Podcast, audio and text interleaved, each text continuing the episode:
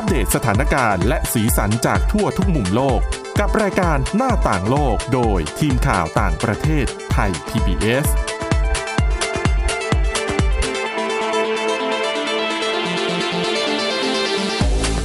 สวัสดีค่ะ ยินดีต้อนรับคุณผู้ฟังเข้าสู่รายการหน้าต่างโลกนะคะ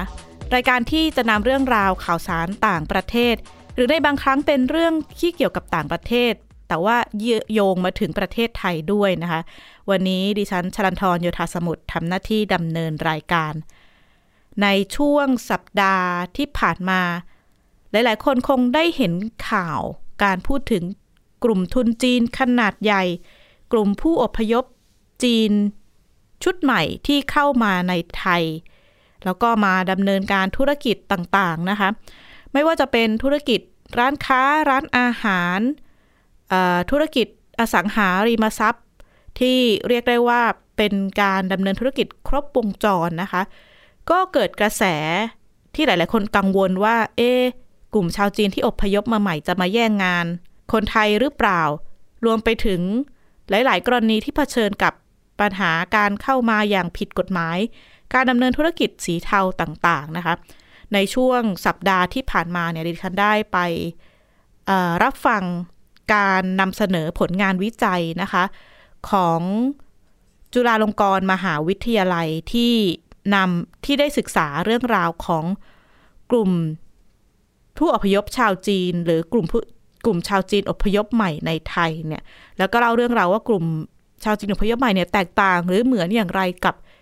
กลุ่มชาวจีนที่อพยพมาตั้งแต่ชาวจีนพ้นทะเลในอดีตรวมไปถึงการเข้ามา ไทยมาเพื่ออะไรทำธุรกิจอะไรบ้าง แล้วไทยเองควรจะต้องรับมืออย่างไรนะคะ ถ้าคุณผู้ฟังไปเซิร์ชใน Search Engine หรือว่าโซเชียลมีเดียของจีนนะคะ อาจจะได้เห็นแฮชแท็กที่เรียกว่าหยีหมินนะคะ แปลง่ายๆก็คือการย้ายถิ่นฐานย้ายประเทศนะคะ บนโซเชียลมีเดียของจีนก็เป็นอีกหนึ่งกระแสแล้วก็ขยายตัวมากขึ้นโดยเฉพาะช่วงหลังโควิด -19 นะคะในแฮชแท็กเหล่านี้ก็ยังรวมไปถึงแฮชแท็กที่ไทกัวหยีหมินนะคะก็คือ เพราะว่าไทยเนี่ยเป็นอันดับประเทศเรียกว่าเป็นอันดับสองรองจากสิงคโปร์ในพื้นที่อาเซียนที่คนจีนเนี่ยสนใจเดินทางมาเป็นอันดับต้นๆนนะคะ ขณะที่กลุ่มชาวจีนกลุ่มนี้เรียกว่ากลุ่มชาวจีนอพยพใหม่ก็ จะถูกนิยามว่าเดินทางมาหลังจากช่วงที่จีนเปิดประเทศ ขณะที่ชาวจีนที่อพยพมาก่อนหน้าคนไทยก็จะรู้จักว่าชาวจีนพ้นทะเลหรือว่ามาโดย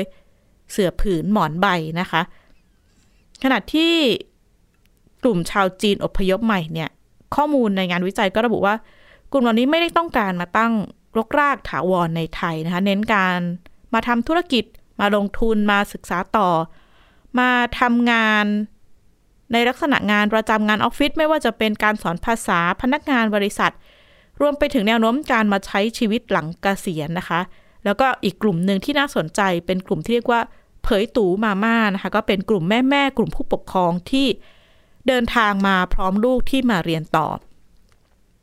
ขณะที่ทีมวิจัยมองแรงผลักดันที่ ทำให้ชาวจีนอพยพใหม่เนี่ย ไปตั้งถิ่นฐานในต่างแดน โดยมองว่านอกจากเรื่องโอกาสทางเศรษฐกิจนะคะ ก็มีเรื่องของมองว่าสังคมจีนในปัจจุบันเนี่ยมีแรงกดดันสูง การแข่งขันสูง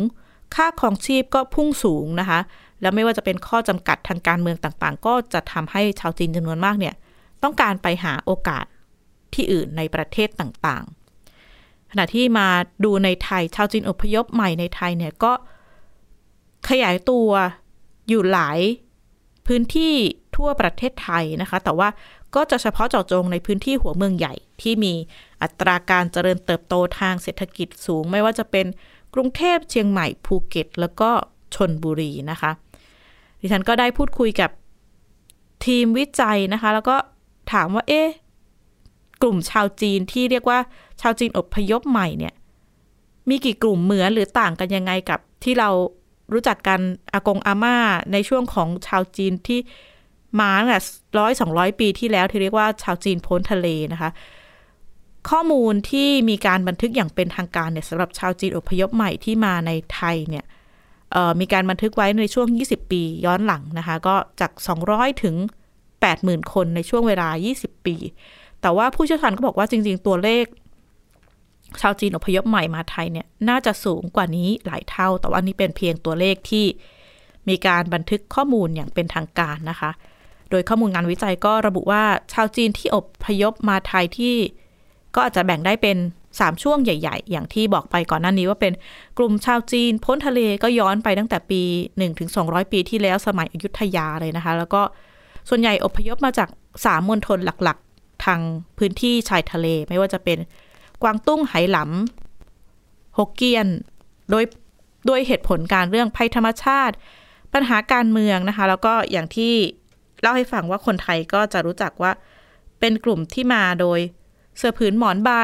อาจจะไม่ได้มีส่วนส่วนใหญ่เนี่ยเป็นคนยากจนไม่ได้มีการศึกษาสูงนะคะ โดยต้องการเป้าหมายคือมาตั้งรกรากในไทยต้องการใช้ชีวิตที่ดีกว่า ขนาดที่หลังจากจีนเปิดประเทศเนี่ย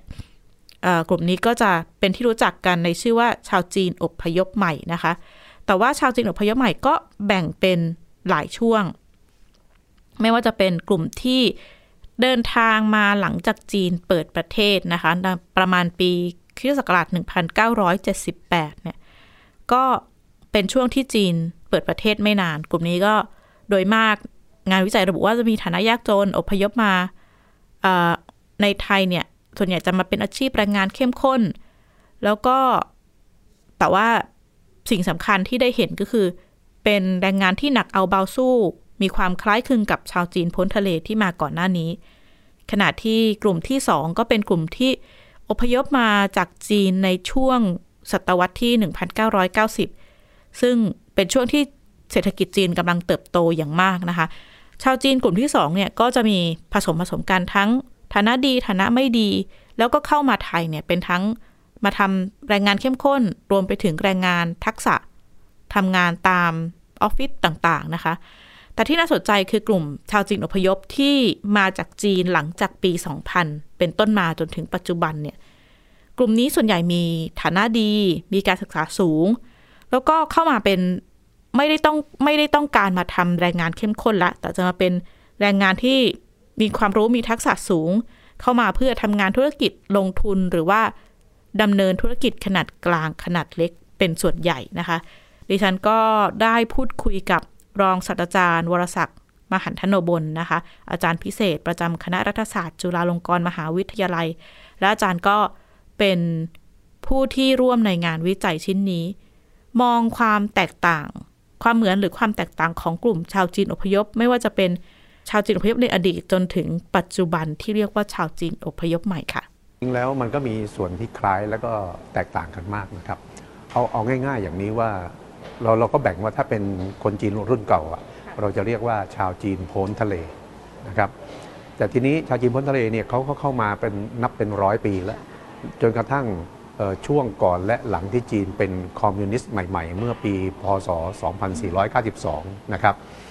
ราะฉะนั้นคนจีนเหล่านี้ที่เข้ามาเนี่ยที่เราเรียกว่าชาวจีนพ้นทะเลนั้น ข้อแรกสุดเลยนะ มักจะเป็นศาสนิกชน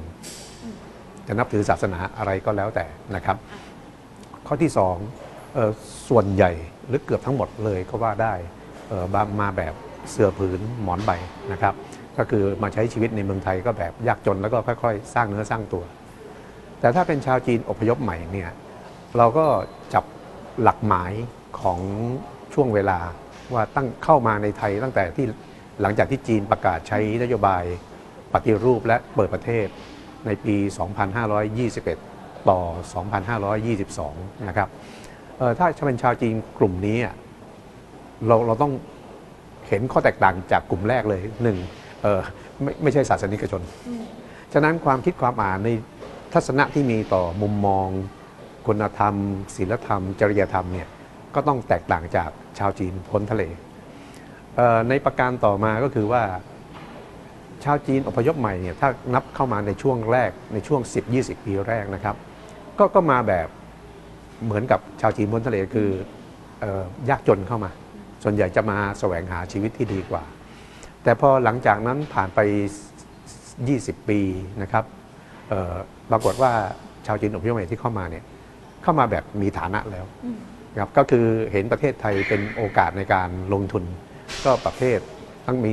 ท่านใหญ่นี้ก็โอเคไปเลยก็คือหมายความว่า อันนั้นเขาก็ต้องติดต่อกับภาครัฐให้มันเป็นกิจลักษณะ แต่ว่าส่วนใหญ่แล้วนะครับ จะเป็นธุรกิจแบบ SME ขณะที่กลุ่มชาวจีนอพยพใหม่ ในช่วงหลังเนี่ยนะคะ อย่างที่ กล่าวไปก่อนหน้านี้ว่าส่วนใหญ่มาเลยเน้นก็คือหัวเมืองใหญ่นะคะ ที่มีการเจริญเติบโตทางเศรษฐกิจสูง ไม่ว่าจะเป็นกรุงเทพเชียงใหม่ภูเก็ตชนบุรีรวมไปถึงภาคใต้ของไทย ขณะที่การไปตามภูมิภาคต่างๆ ของไทยเนี่ยก็มีความแตกต่างในเรื่องของเป้าหมายการประกอบอาชีพนะคะ ในงานวิจัยชาวจีนอพยพใหม่ระบุว่าชาวจีนที่เลือกมาอยู่ภาคกลางหรือว่ากรุงเทพเนี่ยหลักๆ เลยก็คือต้องการมาหาโอกาสทางการขยายธุรกิจนะคะ เน้นในเรื่องของธุรกิจขนาดกลางขนาดเล็ก โดยเฉพาะอย่างยิ่งก็คือธุรกิจอสังหาริมทรัพย์ แล้วก็การทำธุรกิจแบบครบวงจร โดยผู้เชี่ยวชาญบอกว่าส่วนใหญ่นะคะ พบว่าไม่มีใบอนุญาต แล้วก็กลายมาเป็นประเด็นที่คนไทยหลาย ๆ ฝ่ายกังวลในเรื่องของธุรกิจสีเทา การทำธุรกิจแบบผิดกฎหมายนะคะ โดยผู้เชี่ยวชาญเนี่ยมองประเด็นปัญหาของกลุ่มชาวจีนอพยพใหม่ ที่มีแนวโน้ม ละเมิดกฎหมายค่ะ การตั้งรับเหรอคะกฎหมายค่ะ โดยเฉพาะการเอาโทษผู้กระทำผิดนะคะ จริงๆแล้วเนี่ยอยากจะให้เราถ้าเป็นไปได้นะคะ อันนี้ไม่แน่ใจนะคะ ก็คืออาจจะต้องติดต่อประสานงานกับทางรัฐบาลจีนว่าตรงนี้เราจะจัดการยังไงดี เพราะว่าโดยกฎหมายไทยซึ่งเราเนี่ยไม่ใช่ว่ากฎหมายเราไม่มี แต่ว่าการการยึดของเราเนี่ยเรายึดตาม เขาเรียกอะไรนะคะข้อระเบียบปฏิบัติที่ควรจะเป็นอย่างเอ่อสากล แต่ว่าในกรณีของคนจีนเนี่ยจะเห็นได้ว่ากฎหมายในประเทศจีนกับกฎหมายในประเทศไทย ความเข้มข้นมันต่างกัน เพราะฉะนั้นถามว่าคนจีนเขากลัวกฎหมายใครเขากลัวกฎหมายประเทศเขาเพราะฉะนั้นกรณีแบบเนี้ยถ้าเกิดว่ามีปัญหาแล้วส่งกลับประเทศ ให้เขาไปจัดการกันเองน่าจะง่ายกว่าที่ให้เราเป็นคนจัดการ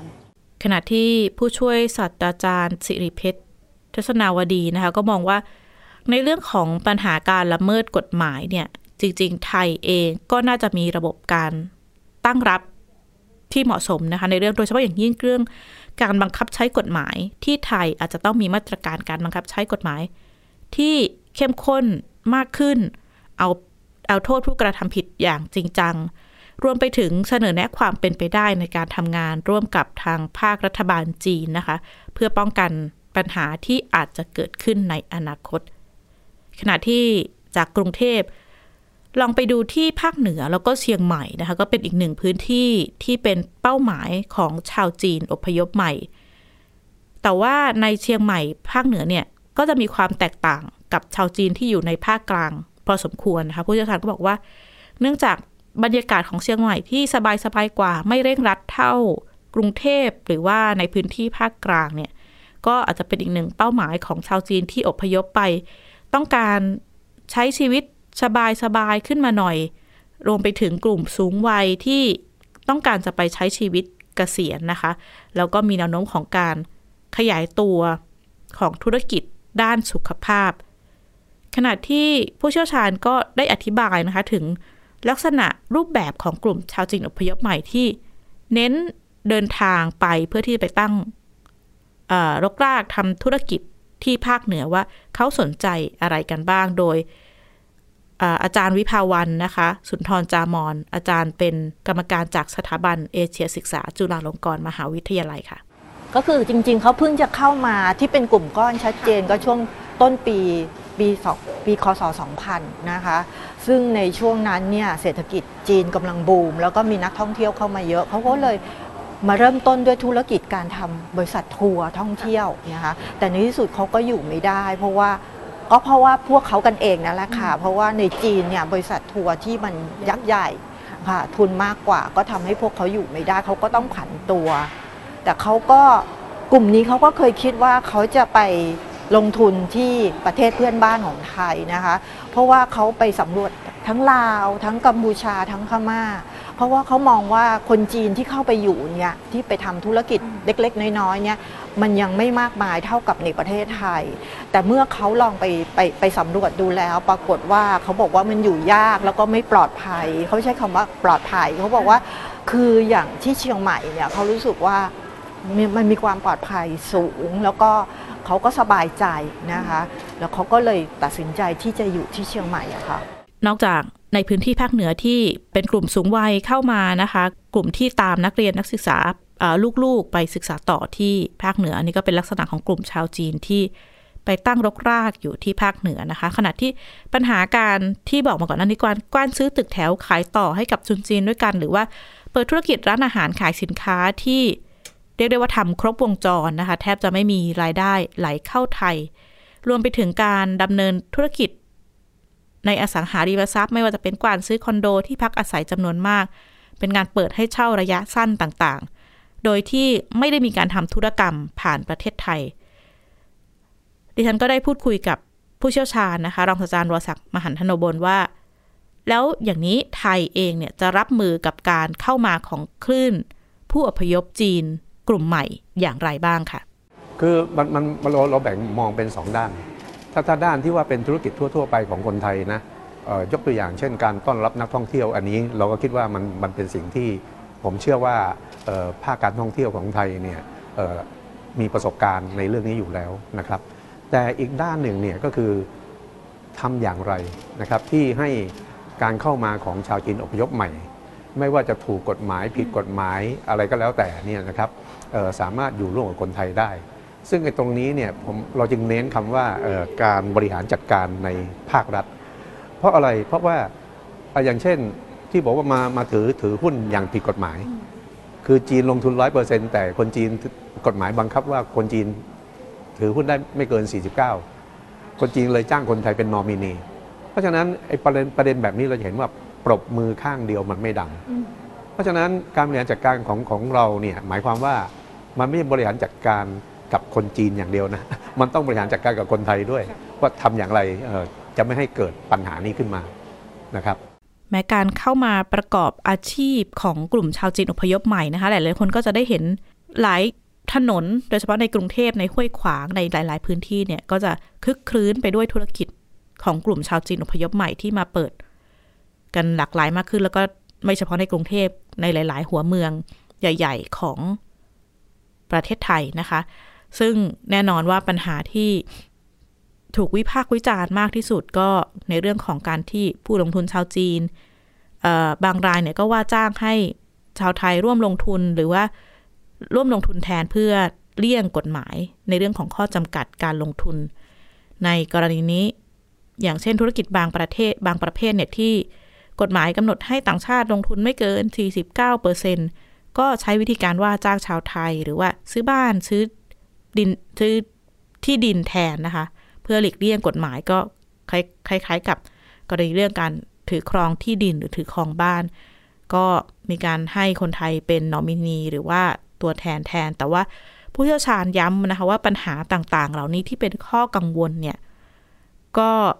เกิดขึ้นจากทั้งสองฝ่าย แล้วก็ย้ำว่าถ้าเกิดไทยเองจะรับมือกับการเข้ามาของกลุ่มชาวจีนอพยพใหม่เนี่ย ไทยเองอาจจะต้องเรียนรู้เข้าใจจีนแล้วก็อีกด้านเนี่ย ประเทศไทยก็น่าจะวางกฎหมาย หรือว่าการบังคับกฎหมายให้ชัดเจนเพื่อป้องกันปัญหาที่ท้ายที่สุดก็จะกลายมาเป็นปัญหาที่ความขัดแย้งระหว่าง กลุ่มที่อพยพเข้ามาหรือว่าคนไทยที่ทำงานในในพื้นที่อยู่ก่อน แล้วก็แน่นอนว่าหากปัญหาที่เกิดขึ้นชาวจีนที่เป็นเจ้าของในทางพฤตินัยเนี่ย การเช่าที่ดินเมื่อมีปัญหา คนไทยเองที่เป็นเจ้าของก็จะเดินเดินถูกดำเนินคดีทางกฎหมาย หรือว่าชาวจีนเองในการทำไม่ได้ตามถูกต้องทำขั้นตอนเนี่ย แนวโน้มก็มีความเสี่ยงต่อการสูญเสียที่ดินต่างๆ ที่เขาลงทุนไปนะคะ เพราะฉะนั้นผู้เชี่ยวชาญหลายคนก็ย้ำว่าไทยเองเนี่ยในฐานะที่เป็นประเทศเป้าหมายอันดับต้นๆของกลุ่มชาวจีนที่เดินทางมา เพื่อที่จะให้ประโยชน์ เกิดขึ้นจากทั้งสองฝ่ายนะคะ ย้ำว่าจำเป็นอย่างยิ่งที่ไทยเนี่ยต้องปรับท่าที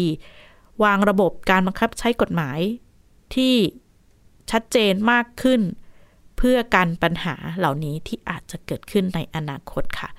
และนี่ก็เป็นเรื่องราวที่นำมาฝากผู้ฟังท่านผู้ฟังในวันนี้นะคะ กับรายการหน้าต่างโลก พบกันใหม่ในเรื่องต่อ ๆ ไปค่ะ วันนี้ขอลากันไปก่อน สวัสดีค่ะ Thai PBS podcast. View the world via the voice